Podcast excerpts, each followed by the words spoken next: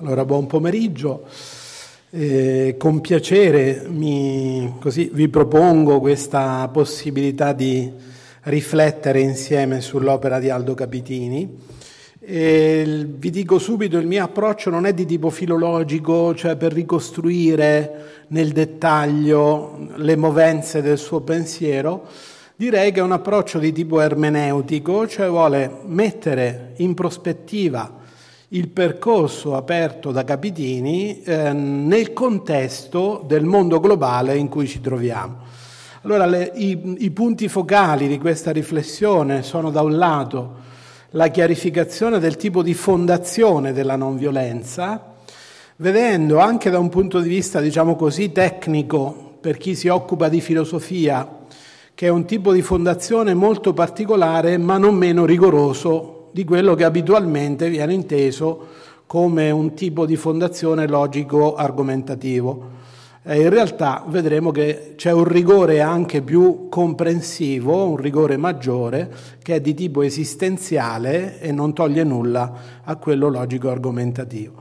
L'altro elemento è la questione sempre ricorrente, sempre posta dell'efficacia, in fondo alla violenza difficilmente si chiede se lei è efficace, quasi si dà per scontato.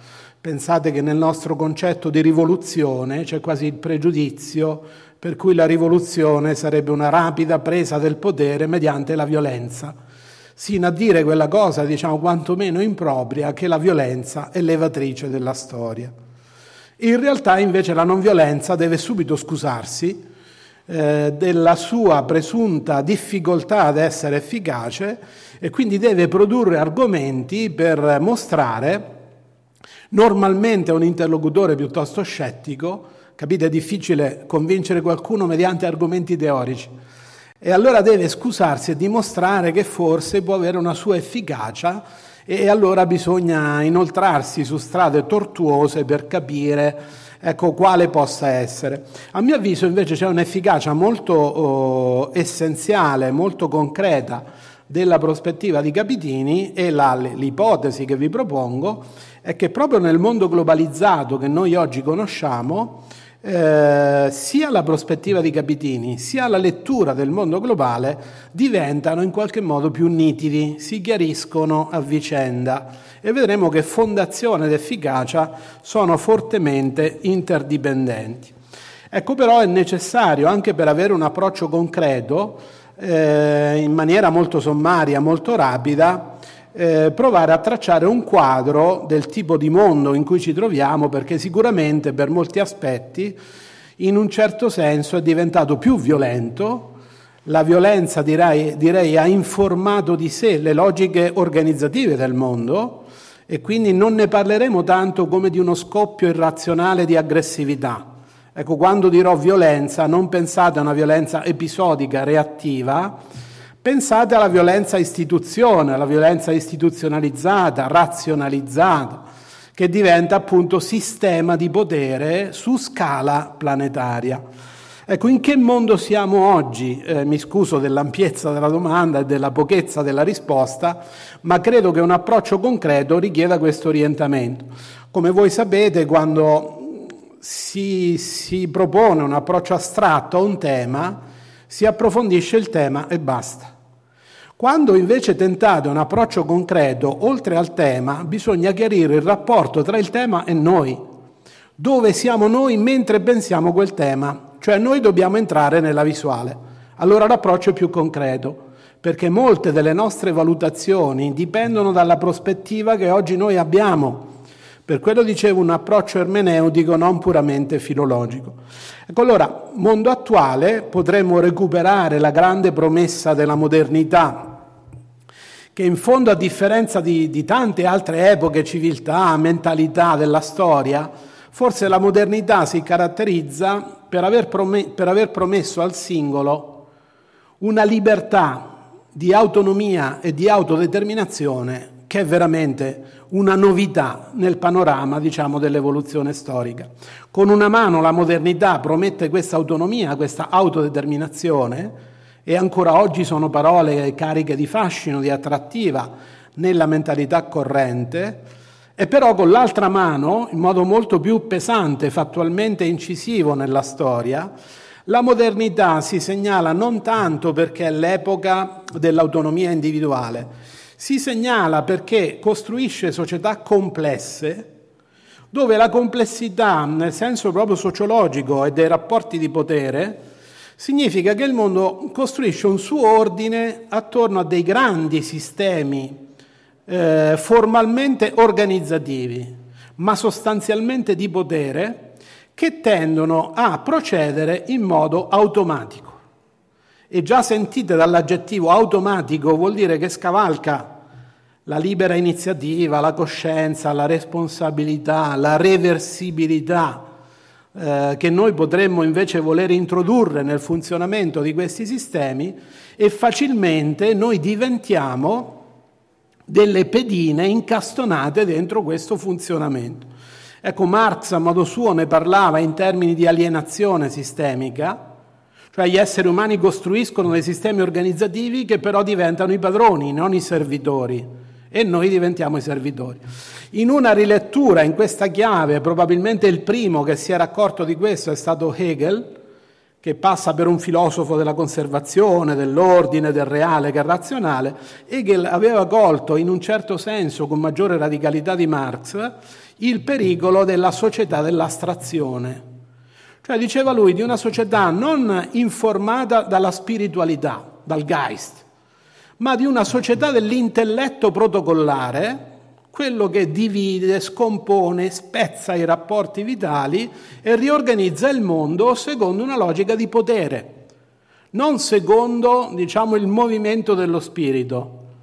Eh, e si vede nei testi hegeliani che lo spirito non ci ha affatto questo trionfo garantito, rischia per il, peri- per il pericolo che l'intelletto astrattivo prenda storicamente il sopravvento sul suo cammino. Allora si potrebbe in questo senso dire, diversi interpreti la chiamano così, noi siamo nella società dell'astrazione, dove astrazione non significa solo che noi che siamo concreti, gli animali, le piante, le relazioni, diventiamo astratti, ma significa che le logiche astratte che confermano se stesse in modo autoreferenziale, loro diventano concrete.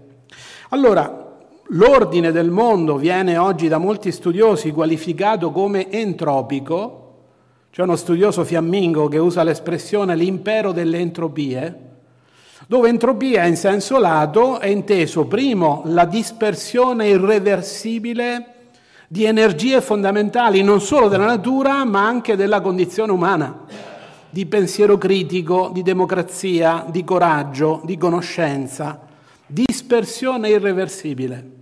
Cioè la nostra società non conta sul meglio della condizione umana, sulle espressioni più alte della nostra identità umana, conta semmai sul degrado, conta sulla disumanizzazione, oltre che sulla devastazione, evidentemente autolesionista, della natura.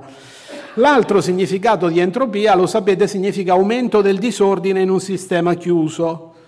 Tradotto per noi vuol dire noi non abbiamo un ordine del mondo, abbiamo un disordine globalizzato eh, fatto di cosiddette crisi strutturali, di squilibri, di accelerazioni dei processi di disgregazione, cioè noi non cerchiamo l'equilibrio, l'armonia, la composizione, la pace, noi acceleriamo i processi di disgregazione.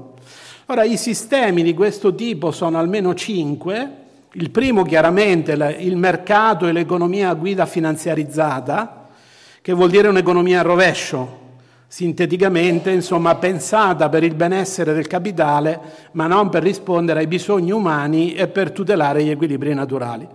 Cioè un'economia che non dà lavoro, che desertifica la natura, che semina la disperazione un po' in tutte le generazioni, e qualunque civiltà lucida l'avrebbe già da tempo licenziata e superata. Noi ce, ce, la teniamo stretta come se fosse la fonte della nostra salvezza, invece è la fonte della nostra rovina. Quindi un'economia finanziarizzata è veramente astratta, autoreferenziale e nociva. E è solo il primo sistema. Il secondo lo chiameremo tecnocrazia, cioè quando la tecnologia non diventa un mezzo che tu usi, ma diventa un elemento avvolgente che condiziona le modalità dell'esperienza umana. Fenomeno più grave, più evidente, è l'accelerazione delle nostre esistenze, l'accelerazione dei consumi, l'accelerazione delle pratiche sociali. Ad esempio in borsa, lo sapete, non investono gli esseri umani, investono i programmi dei computer che noi umani siamo troppo lenti e quindi investono i, i programmi oppure decidono gli algoritmi. Cioè sentite che a poco a poco la tecnologia diventa tecnocrazia, sistema globale, difficile da governare, difficile da riportare a un controllo democratico. Terzo sistema, il sistema mediatico, quello che forse si riassume nella parola post-verità, cioè non conta la realtà, non conta la, la storia no, del, nei suoi risvolti positivi e negativi, conta la rappresentazione che il sistema mediatico, ovviamente ispirato da interessi di potere, tende a fare della, della cosiddetta realtà alle masse che utilizzano i vari strumenti eh, di presunta informazione. Tant'è vero che chi fa eccezione, un giornalista d'inchiesta, un giornalista coraggioso, o va sotto scorta o viene eliminato. E questo non solo in Turchia, in Afghanistan, anche da noi, insomma, anche un po', è, una patologia in tutto il mondo. Quarto sistema, la rete delle burocrazie, quella per cui se tu sei un medico, sei un insegnante, non conta come tu lavori, conta come fai la certificazione che deve specchiare quello che formalmente dovrebbe essere il tuo lavoro. Certificazione chiamata di qualità, ma di qualità non c'è nulla, è tutto completamente quantitativo dalle prove invalsi per i bambini fino ai sistemi di qualità delle aziende, delle università, degli ospedali. Questa rete burocratica è una ladra che toglie, ruba energie agli esseri umani e li invischia dentro procedure assolutamente insensate che però sono uno strumento disciplinare di dominio e loro vanno in automatico e non consentono che noi facciamo eccezione. Da ultimo, una clamorosa parola rovesciata, la geopolitica, apparentemente una politica per la terra, una cosa che Capitini avrebbe molto apprezzato, ma in realtà è una parola rovesciata, è la rissa permanente tra gli stati, tra i governi più aggressivi, con questa patologia ai limiti del ridicolo, per cui oggi ogni Stato dice prima io, se un marziano oggi vedesse la Terra, avrebbe gli Stati Uniti che dicono prima l'America, la Russia che dice prima la Russia, l'Ungheria, la Polonia, l'Austria, adesso anche noi italiani diciamo prima l'Italia. Eh, il pianeta è lo stesso, eh, dobbiamo imparare a convivere, non è possibile continuare a dire prima noi, eh, la svolta lucida di intelligenza, se non etica, direbbe di declinare l'avverbio insieme. Cioè la politica significa imparare a convivere, a coabitare il pianeta senza distruggerlo e senza distruggerci. Ma la direzione della geopolitica è opposta. Allora perché richiamo questa, questa situazione? Certo non per catastrofismo, ma perché eh, Capitini oggi è ancora meno utopistico di come in genere è stato giudicato nel mondo laico, nel mondo cattolico, nel mondo marxista, in Italia veramente è stato ed è un marziano perché non appartiene a nessuna delle identità storiche, a nessuna delle diciamo, famiglie ideologiche che hanno, almeno che avevano segnato la storia del nostro paese, quindi è rimasto un po' incompreso, quasi una figura patetica, illusoria. Oggi si userebbe proprio per uno come Capitini quel terribile aggettivo di delegittimazione buonista, che è tipico in chi lo dice di una mentalità rovesciata, cioè la diffidenza e il ridicolo gettati rapport- sul rapporto con il bene, grande stima e deferenza per il male, perché quello per noi è il parametro dell'efficacia. Pensate, non esiste l'aggettivo cattivista, da noi esiste buonista, cioè noi diffidiamo del bene e ci fidiamo dell'efficacia del male. E allora se questa è la mentalità così pervertita, così rovesciata, capite che oggi ancora di più Capitini sembrerebbe un autore da archiviare, quasi un letterato, come a volte i filosofi dicono con disprezzo, di un pensiero poco rigoroso e dicono ah questa è letteratura, questa è poesia. Ecco, in realtà è esattamente il contrario. Cioè il contributo di Aldo Capitini oggi risalta non solo per la sua indicazione di un'efficacia che sia fecondità. cioè non l'imposizione, non l'efficacia di chi vince su qualcun altro. Sono molti studi di tipo psicanalitico, delle scienze umane che ci hanno detto vin- nel vincere sugli altri non si vince nulla. È una vittoria tragica, una vittoria vuota, è una vittoria futile che non costruisce nulla Tant'è vero che gli imperi crollano, è una delle poche regolarità della storia. Tu puoi costruire l'impero militare, economico, religioso, ideologico, che credi più potente, su cui non tramonterà il sole e invece tramonterà, cioè prima o poi questo crollerà. Se invece io intendo l'efficacia come fecondità, cioè far crescere le espressioni della, della vita umana, generare situazioni di giustizia, di armonia, di risanamento, e allora già qui capisco che l'efficacia si misura sulla fecondità, non sulla forza di imposizione. Allora vedremo che Capitini apre una via per l'efficacia in quanto fecondità proprio nel tempo dei poteri globali che tendono a essere automatici. Ecco, innanzitutto però vediamo il tipo di fondazione, cioè in che senso per, per Capitini la non violenza non solo è giustificata, allora qui vi dicevo il tipo di fondazione però va ripensato, cioè non significa poter esibire l'argomento risolutivo. Lo studente del primo anno di filosofia impara che non esiste nel percorso del pensiero umano l'argomento risolutivo e che lo scopo dell'argomentazione non è quello di vincere sull'altro in modo che l'altro sia messo a tacere o come si dice fatto, tace- fatto cadere in contraddizione. Se io dovessi cercare l'argomento magico, sentite c'è un, un investimento quasi di potere magico su questa idea dell'argomentazione. Nessuna filosofia è fondata con una argomentazione ultima ma nemmeno il principio di identità e di non contraddizione che nella nostra tradizione sono venerati, sono quasi assolutizzati. Basterebbe rileggersi la scienza della logica di Hegel e vi spiega che la vita è dinamica nel senso che è portatrice di contraddizioni e va al di là del principio di identità e di non contraddizione, ma non per questo cade nell'assurdo. Allora, fondazione argomentativa non significa assoluta, definitiva Capite? Questa è una proiezione di potenza. La filosofia è un dialogo incessante, non può alzarsi uno che dice questa mia argomentazione è definitiva, ma soprattutto in Capitini non significa un'argomentazione che l'intelletto costruisce nella totale indifferenza al modo di esistere. Allora il processo di fondazione avrà una cura logico-argomentativa, sarà di tipo riflessivo, ma insieme, sentite non c'è scissione, non c'è disgregazione, insieme io maturerò questa capacità di giustificazione nella trasformazione del mio modo di esistere. La fondazione argomentativa richiede una trasformazione esistenziale. Se io mi immunizzo a priori, io ti posso portare qualunque argomento, tu potrai sempre dire no, non lo riconosco, non è valido, perché stai in una zona di realtà che è immunizzata al percorso esistenziale che il riconoscimento della non violenza ti chiede. Allora la fondazione argomentativa, soprattutto nel, nel, caso di una filosofia come quella di Capitini, non si fa col cervello, si fa con l'esistenza pensante. Cioè non ammette un approccio analitico puramente logico. Quello è un rigore importante, ne teniamo conto, ma c'è un rigore maggiore, che è il rigore esistenziale.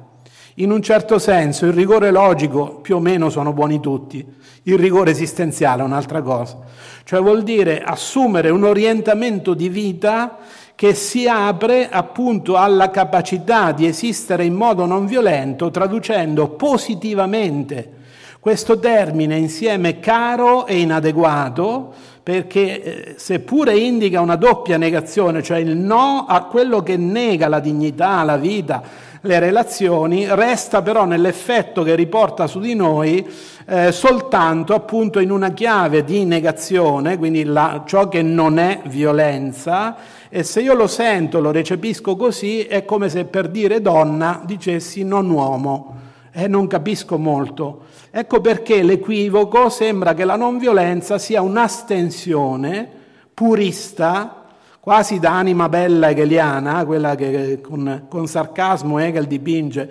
nelle sue opere, quasi che insomma il fine ultimo sia quello di tenersi pura la coscienza di astenersi dalla storia, dall'azione, dai conflitti perché io devo essere puro. Non è questo il senso della non violenza. Anzi, come Capitini ricorda, la non violenza è il punto più profondo di tensione per il sovvertimento di una società, di una realtà inadeguata.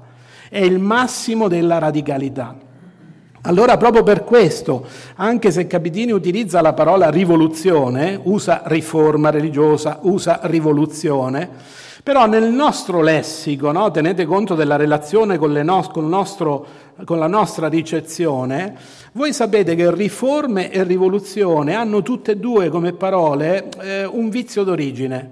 Riforma significa che tu eh, cambi alcuni segmenti della realtà del sistema sociale, ma non tocchi la struttura, il sistema come tale. Il sistema come tale è inamovibile. Tu provvedi ad alcune modificazioni interne al sistema, come si pensa oggi di affrontare la, la crisi radicale del capitalismo globale. Così pensa di introdurre delle riforme in una direzione o in un'altra, ma assolutamente è un dogma indiscutibile che il capitalismo sia il sistema economico insuperabile della storia. Insomma, che a sentire no? è già un'opinione un po' ridicola. È come se i medievali si fossero convinti che il sistema feudale era insuperabile. Noi oggi rideremmo di loro. Ecco, verrà un giorno in cui rideranno di noi e diranno che ci eravamo fissati con la finanza, con la globalizzazione del mercato e rischiavamo di distruggere le condizioni della vita umana sul pianeta. Una smentita più sonora di questa un sistema economico non la potrebbe avere, eppure pochissimi se ne accorgono. Allora, però, riforme è reticente rispetto alla struttura complessiva. Quindi la, la riforma riforma troppo poco riforma l'inessenziale e non tocca l'essenziale. Rivoluzione, lo dicevo prima, nel nostro lessico significa presa del potere con le armi. Poi si può dire rivoluzione spirituale, rivoluzione morale, ma resta che è il significato dominante. La parola che ricorre in Capitini, la, la trovate tanto, tantissimo, giustamente, è la parola trasformazione. Cioè vuol dire un mutamento che è graduale, come tutti i mutamenti profondi, che non sono né immediati né automatici. Però è radicale perché muta la forma, cioè vuol dire il principio fondante, l'orientamento di senso e la logica del modo umano di stare al mondo. Oggi noi siamo bombardati dall'ideologia del cambiamento, che è intimidatoria perché se tu ti opponi vuol dire che sei un superato conservatore, sei un uomo del Novecento. Ma notate, già sospetto che nessuno si ferma a dire un attimo, cambiamento in meglio o in peggio. Anche quando Mussolini ha preso il potere in Italia o Hitler in Germania hanno portato il cambiamento, sicuramente, ma non lo rimpiangiamo, diciamo almeno se siamo lucidi non c'è questo rimpianto. Allora la parola cambiamento è veramente ambigua, opaca e dispiace che nel lessico politico un'altra categoria per dire il futuro non, non riescano a dirla. O dicono crescita, o dicono innovazione, o dicono cambiamento. Capitini dice trasformazione, cioè lavorare a un mutamento profondo della forma di esistenza della forma di società. Una trasformazione che è purificazione, cioè spezzare ogni nostra alleanza con ciò che è distruttivo, con ciò che porta all'omicidio, con quello che è violenza in ogni tipo di relazione, con noi, con gli altri, con la natura, con Dio col, col, col senso della vita e d'altro canto eh, il tratto caratteristico di un'autentica trasformazione, e Capitini lo dice, è la liberazione. Un cambiamento che non porti liberazione degli oppressi è una truffa. Una trasformazione vera significa liberazione di coloro che prima erano sacrificati da un modello iniquo di società. Allora qual è il percorso che lui fa per trasformare il modo umano di stare al mondo eh, così che sia veramente adeguato alla nostra dignità. E si potrebbe dire, userei questa espressione in fondo capitiniana, alla dignità della realtà. Qui Capitini è una grande assonanza con tutte le grandi scritture del mondo, eh, senza mai, lo sapete, senza mai chiedere un'adesione confessionale, non, non, trovate in Capitini questo pregiudizio, questa riserva, non c'è nulla di escludente nell'ottica capitiniana, ma c'è una profonda vicinanza a questo nucleo spirituale delle grandi scritture eh, le quali sottolineano proprio che il cammino umano deve essere fedele alla realtà. Cioè una vera scrittura non aggiunge alla realtà, nel senso che non mette sovrastrutture, non ti vuole convincere, non ti vuole esortare, non, non crea il virtuale, ti riporta alla realtà. La lucidità di stare al reale perché da, solo dal reale tu puoi partire. Allora c'è una dignità della realtà che Capitini riconosce e allora bisogna che l'essere umano sia capace di liberarsi dal delirio della violenza che in fondo vuol dire l'incapacità, la sfiducia, la disperazione di sentirsi in guerra con la realtà e quindi la pretesa di porre un potere, un controllo, un dominio sulla realtà in modo arbitrario. Ecco, Capitini in fondo è un autore grazie al quale io sento la stonatura dell'espressione per noi abituale, normale, libero arbitrio. Sentite, tra il sostantivo e l'aggettivo c'è una stonatura perché la libertà non è arbitraria, la libertà è fedele al senso profondo della realtà. L'arbitrio già violenza, cioè vuol dire tu vuoi imporre qualcosa di tuo solo perché è tuo.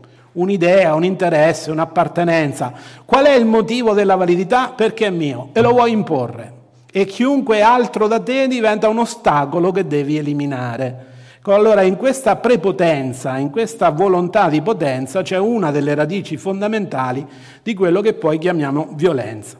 Invece Capitini fa questo percorso di fondazione e riconosce primo una sproporzione fondamentale tra il valore dei viventi, già allora pensate con quanto anticipo, lui riconosce che l'essere umano ha un valore incondizionato, ma questo non toglie il valore all'animale o alla pianta o alle relazioni.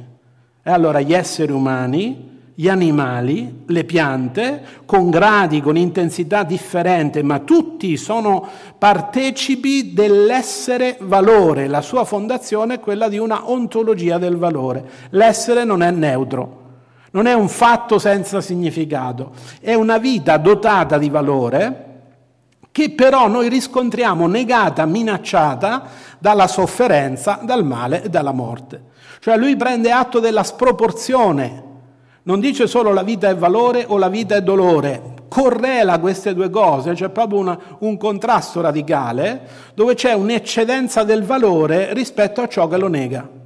Allora questo richiede un secondo passaggio, cioè chiarire i livelli di realtà. Capitini propone una visione complessa della realtà.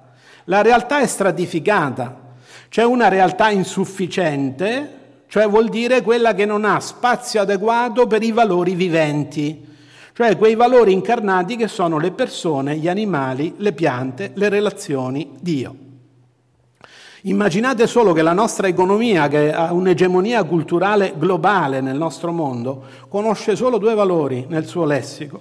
Valore d'uso, cioè la penna mi serve per scrivere, valore di scambio, produco un milione di penne perché ottengo un profitto che accumulato mi diventa capitale. Allora una persona, un animale, una sinfonia di Mozart, che sono valore d'uso o valore di scambio? Naturalmente nessuna delle due cose. Sono valori viventi, valori intrinseci. Capitini, al contrario della nostra economia delirante, parte proprio dal riconoscere che questi valori sono incondizionati, hanno una validità eterna. Ciò che vale veramente ha una intenzionalità eterna. Non posso dire che vale oggi e domani no. E il fatto della morte non misura il valore che è veramente incondizionato. Resta un fatto, ma non la verità ultima, la parola ultima su quel valore. Allora la realtà evidentemente si rivela per gradi differenti, c'è una realtà insufficiente, si potrebbe dire che è quella del tragico, dove proprio ciò che ha valore viene colpito. Sembra essere completamente stravolto e non c'è solo la morte, come noi sappiamo, c'è l'oblio Potremmo dire chi si ricorderà di noi dopo la nostra morte? Quante settimane, quanti, quanti mesi ci metteranno a dimenticarci? Capite? In quell'ottica il valore viene riassorbito, inghiottito completamente nella nera morte che annulla completamente anche la memoria dell'essere valore di quello che era stato. Poi però lui dice, in realtà non è la vittoria della morte sulla vita, finché io leggo la realtà insufficiente, quella è l'illusione ottica di quando io considero la realtà in modo analitico, scompositivo, cioè come se ognuno fosse isolato, separato. Noi già nel venire al mondo, nell'esperienza fisica, immaginate del piacere, nel dolore, nella rielaborazione intellettuale, finiamo per far coincidere la nostra unicità con un isolamento radicale. Anziché dire la carne è debole, dovremmo dire la carne è sola, perché noi veniamo al mondo convinti di essere totalmente separati da tutto l'altro da noi, persino da nostra madre. Nascere diventa l'espulsione dal suo corpo, divento extracomunitario rispetto alla sua realtà originaria che mi accoglieva. Allora è fortissima questa tendenza a pensare gli esseri come isolati. La potenza della morte deriva da questa percezione dell'isolamento. Infatti cos'è la morte? L'isolamento radicale, la fine di tutte le relazioni. Capitini sa che noi possiamo essere morti dentro la vita biologica, cioè io respiro, mi alimento, sono biologicamente vivo, ma spiritualmente morto, se sono completamente chiuso, isolato nel mio egocentrismo. Mentre io posso essere vivo, fortemente vivo, e anche se sono scomparso, e alimentare la vita dei miei cari. Immaginate le persone care per voi scomparse ancora oggi alimentano la vostra esistenza, perché quantomeno noi sappiamo che la morte non distrugge la relazione con loro. Anche se noi, convinti dell'isolamento e del finire di tutte le cose, già al giorno del funerale ne parliamo con i verbi all'imperfetto diciamo lo conoscevo, era buono. Per noi è proprio il paradigma del finire di tutte le cose.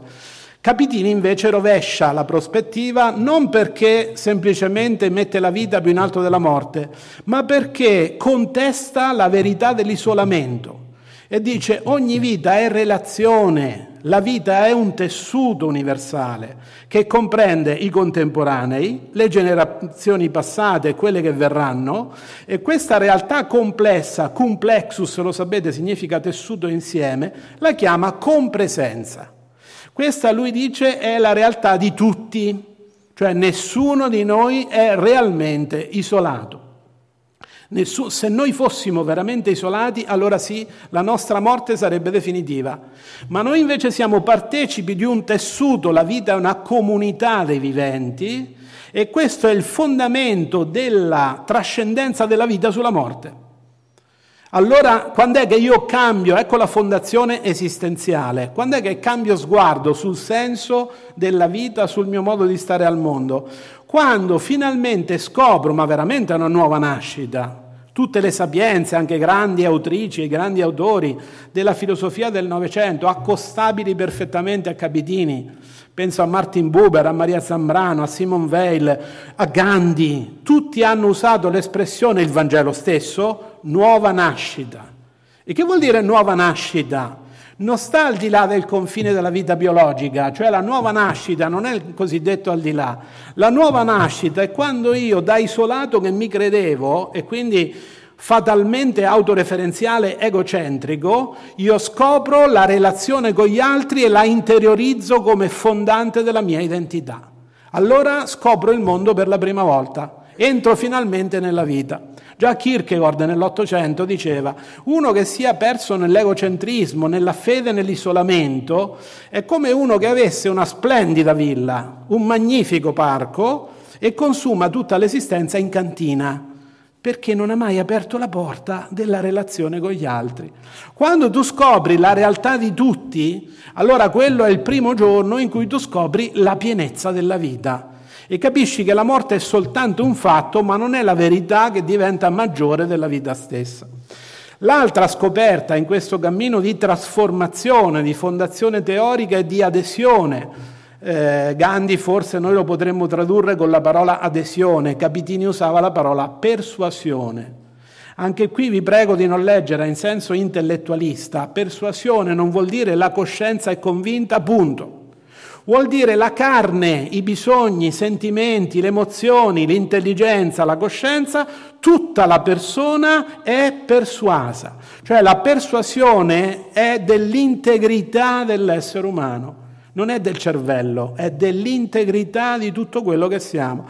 Allora, quando una persona con tutto ciò che è è persuasa, cioè aderisce alla realtà di tutti, allora fa una scoperta ulteriore, che esiste una realtà liberata, notate non come progetto utopistico, come modellino architettonico di una terra senza il male, di una società perfetta, che scade a genere letterario.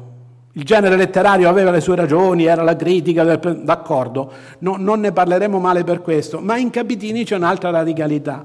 La realtà liberata non è semplicemente un progetto che dovrà avvenire, cioè non sta davanti a noi chissà quanto remota, per così dire ci sta di lato.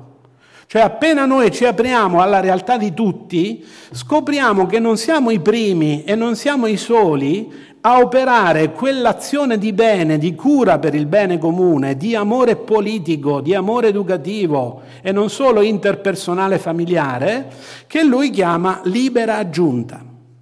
Cioè dice la vita dei valori è dinamica, i valori non sono diciamo reperti da museo, i valori sono vivi, si esprimono e non stanno in una situazione neutra. O degradano per una sorta di legge dell'entropia, cioè nessuno se ne cura Oppure vengono intensificati, c'è una cura per i valori viventi e questa è la libera aggiunta, cioè tu fai in modo che questi possano avere un grado più profondo, un'armonia maggiore.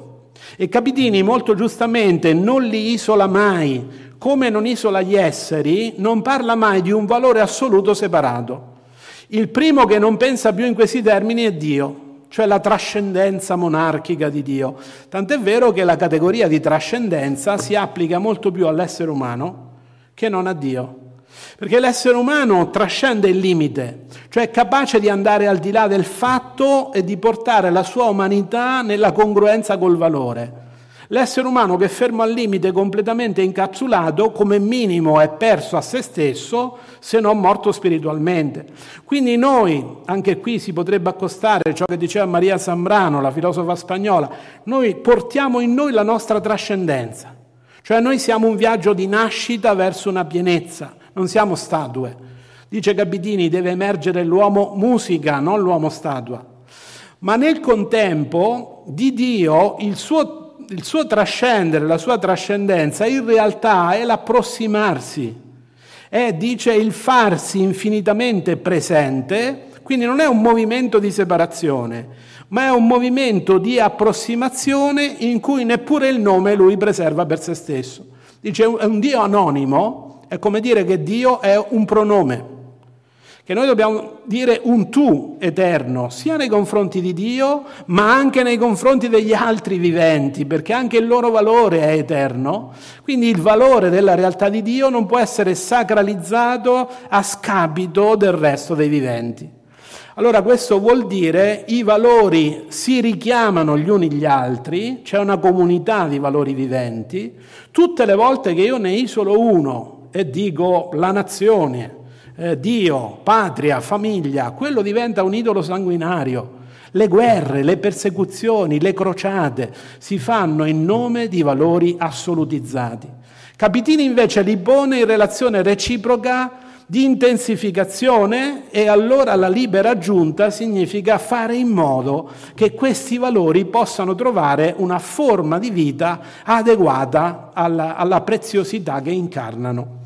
Allora, il nuovo passaggio fondativo a questo punto è di ordine pratico, cioè richiede eh, un'adesione esistenziale, non soltanto una riflessione, come abbiamo detto, è riconoscere la persistenza dei valori incondizionati nonostante il fatto della morte. Anche qui sarebbe interessante accostare Capitini a Maria Sembrano, la quale in, una, in, un'opera sua che si chiama L'uomo e il divino dice questa cosa sconcertante. Dice le rovine sono la cosa più viva della storia. Le rovine sono la cosa più viva della storia. Cioè vuol dire quello che resiste nonostante l'aggressione di forze distruttive che la vita che persiste nonostante la morte attesta per chi la sa vedere l'eternità dei valori viventi. E però capite, questa è un'apertura completa della persona, perché se io vado solo razionalmente dico no, questa è una consolazione, diciamo, eh, infondata, inconsistente. Se io invece aderisco alla realtà di tutti, mi accorgo che il fatto della morte, il fatto della scomparsa non cancella la relazione, la compresenza, lui diceva, dei morti e dei viventi. Allora, se è questo, eh, qual è la conseguenza? Che occorre operare, quindi la non violenza come modo di vivere, ecco perché non è semplicemente un'astensione, un purismo, una impeccabilità. Il non violento non è uno che è impeccabile, non ha questo perfezionismo nevrotico, è uno che si coinvolge nell'intensificazione dei valori con il modo di vivere e poi naturalmente con il modo di agire. Sentite, chi trasforma le condizioni del mondo deve esprimere una sua integrità. Allora, qual è l'efficacia di un percorso di questo tipo? E qui direi innanzitutto che lui contesta, anche se il termine che lui usava in modo chiaramente negativo non era potere ma era potenza, però in fondo lui contesta, intuisce che c'è un fondamento di potere che poi porta alla violenza, eh, diciamo, conclamata ideologica, fisica, militare, economica. Cioè, la violenza è l'espressione di un fondamento di potere in quanto imposizione. Il potere come forza impositiva. Io comando, il sistema comanda, gli altri devono sottomettersi. Immaginate oggi nel nostro sistema come vengono chiamati gli esseri umani. Se vi va bene siete risorse, risorse umane. Se qualcuno ve lo dice offendetevi perché non vuol dire persona, eh? vuol dire strumento utile a produrre profitto, risorse umane. Se non sei una risorsa sei un esubero, cioè non vali nulla, sei proprio d'intralcio. Se non sei neppure un esubero sei uno scarto. Ecco, è il contrario esatto della visione capitiniana, risorse, esuberi, scarti. Capitini vede dei valori non solo vivi, ma addirittura eterni, cioè capace di, almeno nella, nella proiezione futura, cioè la capacità di non essere sottomessi alla distruzione della morte. È la morte che ha fine, non la morte che mette fine ai valori. Allora, in quest'ottica, io direi che la non violenza, la via della non violenza dischiusa da Capitini, è un pungolo radicale a mettere in discussione le istituzioni, le logiche, le pratiche, i rapporti fondati sul potere. Capite che è una sfida immensa perché la nostra società, che noi con un eufemismo diciamo si trova in crisi, ma la parola crisi è un sedativo, eh? serve a dire buoni, è come un temporale, tra poco passa. La nostra non è una crisi. Da un lato è l'aggressione dei poteri globali automatici alla vita dei popoli e alle democrazie. È un'aggressione. Se tu esci di casa e ti malmenano, non dici c'è la crisi, aspetto che passa, dici un'aggressione. Devo trovare modo o di scappare o di difendermi. Poi l'altra cosa non è una crisi, è un fallimento, è il fallimento di una tradizione antichissima che ha fondato la società sul potere. Si potrebbe fare proprio lo schema, potere sacralizzato religioso, potere politico, noi siamo quelli del potere economico e del potere della tecnocrazia. Tutto qui. Allora qual è la grande sfida? Di non fondare più la società sul potere, ma sulla giustizia secondo la dignità dell'umanità e della natura, Pensate ancora alla nostra Costituzione repubblicana, fa fatica a dire la dignità della natura, all'articolo 9 dice il paesaggio, c'è una percezione estetica del valore della natura, lì veramente dovremmo integrarla, eh? ormai noi sappiamo che c'è una dignità del mondo naturale, c'è una dignità degli altri viventi, non è solo la nostra. Ma allora agire in questa direzione significa eh, avviare la trasformazione profondissima per cui le relazioni, le istituzioni, i comportamenti devono passare dal potere alla giustizia secondo il valore e la dignità. Capitini, a modo suo, ricorda questo percorso trasformativo dicendo ci sono due forme di potere. C'è la prima che è impositiva, L'altra, se voi vedete come la connota, in pratica si merita di avere una, un termine diverso da quello di potere se voi appunto no, state pensando ma serve un potere di riferimento, servirà un sindaco, un presidente del consiglio, che ne so, un papa, quello che volete, Allora esistono categorie che sono molto meno ambigue, cioè il potere che viene trasformato, Capitini diceva purificato, e diceva il senso dell'opera di Gandhi è proprio la purificazione del potere. Allora la parola responsabilità, che significa la capacità di rispondere ai problemi della vita. Secondo la parola autorità liberatrice, cioè la vera autorità non è di chi comanda, ma è di chi ti fa crescere, sapete la radice latina no? Del ver- della parola autorità, colui che ti fa crescere. Poi la parola servizio, servizio nel bene comune, poi la parola cura, quella che gli uomini hanno demandato alle donne pensando che fosse inferiore. No? Ancora oggi se digitate su Google vi, vi vengono gli assistenti sociali e gli infermieri. Cioè per noi la cura è una cosa secondaria, di poco conto e puramente tecnica. Invece la cura vuol dire proprio la libera giunta che noi diamo per preservare l'armonia gli equilibri, per portare giustizia dove c'è iniquità. La vita umana si sviluppa grazie alla cura, altrimenti viene completamente devastata. Allora lui propone la trasformazione del potere, tanto che cambia la parola stessa democrazia in onnicrazia. Cioè vuol dire, non vuol dire un potere concentrato, un potere dall'alto al basso, potere di tutti, vuol dire che non è più il potere, è l'efficacia, la fecondità della responsabilità, dell'autorità liberatrice, del servizio, della cura. E lui, man mano che andava avanti nella vita fino a quando morirà, dice la vera questione oggi è quella del potere la trasformazione dei sistemi alienanti, delle forme impositive in istituzioni di servizio. Cioè la politica, l'economia, l'educazione, la tecnologia, l'informazione devono essere i servitori, le istituzioni di servizio, non i nostri padroni. Ecco allora perché lui capisce che la vera democrazia, appunto chiamandola onnicrazia, non c'ha evidentemente una concezione nazionalista. Il demos non è la nazione o non è accomunato dal sangue, dall'etnia, dal territorio. No? Il demos vuol dire il popolo dei viventi, quindi l'umanità e il mondo naturale, onnicrazia.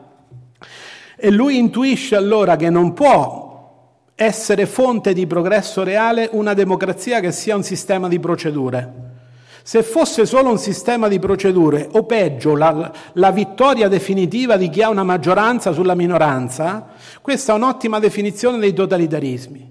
Non c'è dittatore nel Novecento, e purtroppo anche oggi, che non si sia avvalso di procedure apparentemente formalmente democratiche, approfittando anche del fatto che i popoli sviati, disinformati, ineducati votano in massa chi gli fa del male. Cioè i, i peggiori prendono la maggioranza. Allora se la democrazia fosse quello sarebbe una pessima cosa. In realtà lui dice che la democrazia è una forma di convivenza per cui il potere viene diffuso, si chiama onnicrazia, e è quella forma di convivenza dove il valore dei viventi è il criterio dirimente e tutto il resto deve essere di servizio. Quindi non c'è democrazia perché tu voti cinque volte al giorno, puoi votare non è quello. C'è democrazia laddove le istituzioni e l'azione collettiva sono al servizio, sono libera giunta al servizio della realtà dei viventi e della loro comunità. Ecco, allora arrivo alla conclusione, mi pare che lui ci indichi una strada, che è quella della ripresa della democrazia da trasformare in onnicrazia ai vari livelli della convivenza, dalla famiglia al reparto d'ospedale, alla scuola. Capite? Investe tutte le istituzioni, non solo quelle politiche. Il rapporto tra l'uomo e la donna, il rapporto tra il bambino e l'adulto, il rapporto con lo straniero, il rapporto con la natura, tutti i rapporti che hanno la maledizione della pretesa del potere di qualcuno. Ecco, invece bisogna lavorare proprio all'onnicrazia e lui ci chiarisce, anche se non vedeva lo scenario attuale, che è un'alternativa falsa e tossica quella che oppone al globalismo della finanza finanza il sovranismo razzista di quelli che dicono prima noi, prima gli italiani e affidano il potere al capo che dovrebbe rappresentare quel paese. Questa è proprio una falsa alternativa. Il sovranismo è figlio del globalismo dominativo della finanza, è proprio figlio legittimo, è una reazione diretta. Allora non è che tu crei un'alternativa in quella direzione, crei una vera alternativa se traduci, ti impegni passo dopo passo a costruire questa onnicrazia. Ecco, allora in questo senso mi pare che Capitini ci ha ricordato, a chi di noi fosse scettico, insomma, comunque dubitasse di tutto questo, Ecco, innanzitutto direi, primo elemento, no? ma, ma chiediti come mai ti viene da dire, quando senti proporre la via della non violenza, ti viene da dire però però la realtà, però i prepotenti, però c'erano i nazisti, i classici esempi per dire che allora serve la violenza. Ma questo tuo però da dove viene? A quale stato, stato di vita tu sei legato? Cioè qual è la, il grado di maturazione del tuo cammino? Forse non è la non violenza che non è efficace, sei tu che adesso sei perso e sei probabilmente convinto del tuo isolamento. Allora un po' di autoriflessione critica sul però e Capitini ci insegna a mettere al primo piano la, la domanda su come, oppure la domanda chi sto diventando, chi desidero diventare. Capite? In definitiva, insomma, la scelta eh, spetta a noi se fare la nostra parte in questa alternativa. Cioè se noi vogliamo scegliere, e la scelta per Capitini proprio è la tipica di Dio, è Dio che sceglie questo, questo amore, unità amore lo chiama Capitini, no? è la scelta che lo qualifica come Dio non è il potere, non è l'onnipotenza. Allora sta a noi anche di scegliere, no? se noi vogliamo essere così adattati, conformisti, inerti, disperati da essere pedine di questo sistema che al massimo ci promette la sopravvivenza, che non vuol dire la salvezza, vuol dire che muori un po' più tardi.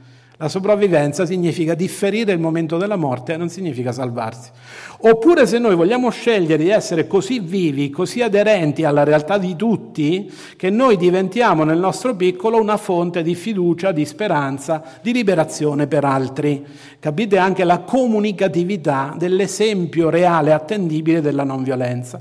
Allora un autore come lui, che certo andrebbe ripreso, studiato, soprattutto nel mondo attuale, in fondo ci ricorda in modo molto realista che l'efficacia nella storia non è mai di chi comanda, ma di chi si fa carico delle situazioni. Il mondo non va avanti per chi comanda, anzi va avanti nonostante chi comanda nonostante l'esercizio di potere. Il mondo va avanti per quelli che si fanno carico delle situazioni e hanno il coraggio di introdurre il seme della realtà liberata mentre c'è diciamo, il dilagare della realtà insufficiente. Ecco perché a questo autore va la nostra conoscenza, il nostro approfondimento, il nostro dialogo e anche tutta la nostra gratitudine. Vi ringrazio.